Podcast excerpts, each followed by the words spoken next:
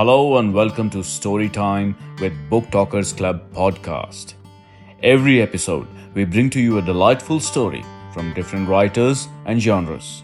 Each story is read by one of our narrators in a live session with a unique style of their own. Hope you enjoy this one.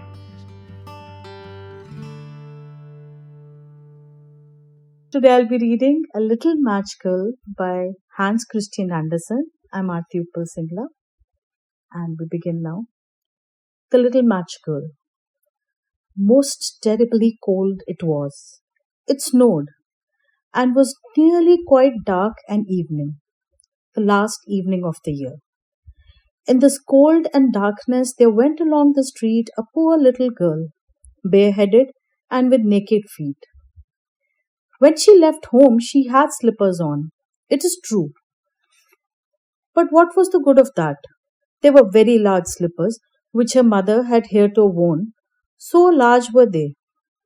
And the poor little thing lost them as she scuffled along the street because of the two carriages that rolled by dreadfully fast. One slipper was nowhere to be found.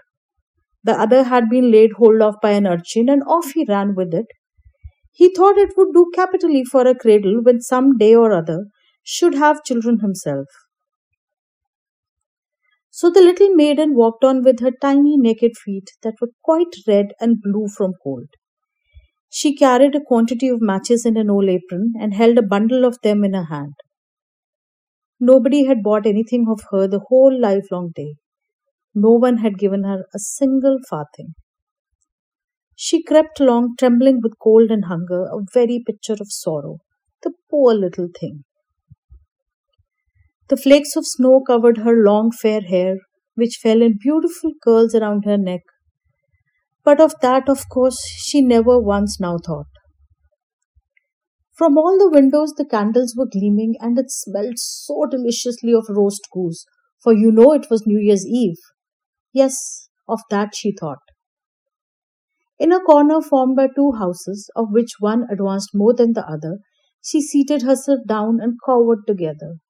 Her little feet had drawn close up to her, but she grew colder and colder, and to go home she did not venture. For she had not sold any matches and could not bring a farthing of money. From her father she would certainly get blows, and at home it was cold too, for above her head she had only the roof, through which the wind whistled even through the largest cracks were stopped up with straw and rags. Her little hands were almost numbed with cold. Oh, a match might afford her a world of comfort.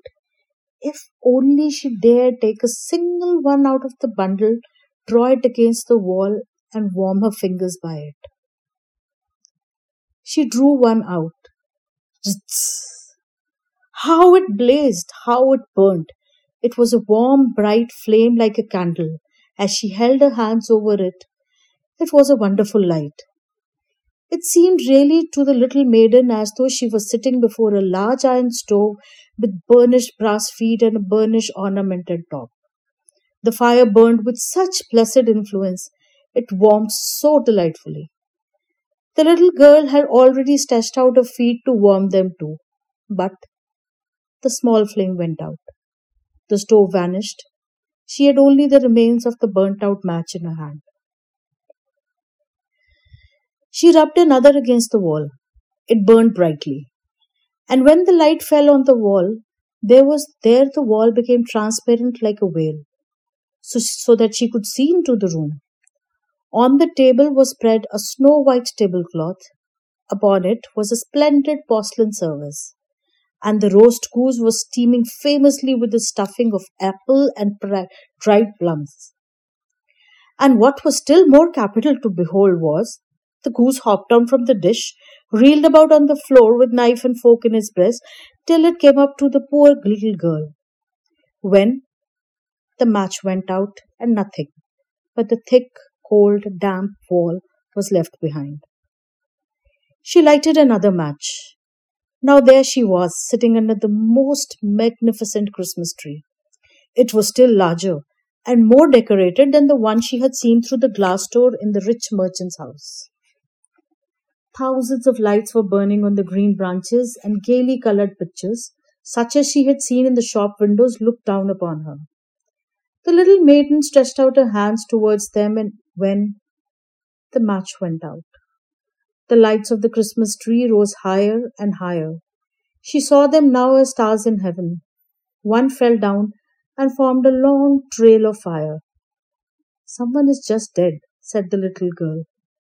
For her old grandmother, the only person who had loved her and who was now no more, had told her that when a star falls, a soul ascends to God. She drew another match against the wall. It was again light, and in the lustre there stood the old grandmother, so bright and radiant, so mild, and with such an expression of love. Grandmother, cried the little one, oh, take me with you. You go away when the match burns out. You vanish like the warm stove, like the delicious roast goose, and like the magnificent Christmas tree. And she rubbed the whole bundle of matches quickly against the wall, for she wanted to be quite sure of keeping her grandmother near her. And the matches gave such a brilliant light that it was brighter than at noonday. Never formerly had the grandmother been so beautiful and so tall. She took the little maiden on her arm and both flew in brightness and in joy so high, so very high, and then above was neither cold, nor hunger, nor anxiety. They were with God. But in the corner, at the cold hour of dawn, sat the poor girl, with rosy cheeks and with a smiling mouth, leaning against the wall, frozen to death on the last evening of the old year. Stiff and stark sat the child there with her matches, of which one bundle had been burnt. She wanted to warm herself, people said. No one had the slightest suspicion of what beautiful things she had seen. No one even dreamed of the splendor in which, with her grandmother, she had entered on the joys of a new year and that was the little match girl. Thank you for listening. You can join our live sessions on Clubhouse and connect with us on Twitter handle Book Talkers Club. You can also drop us an email on booktalkersclub at gmail.com. Please do like, follow, share, and subscribe to Book Talkers Club podcast. See you around soon for another episode. Have a good one.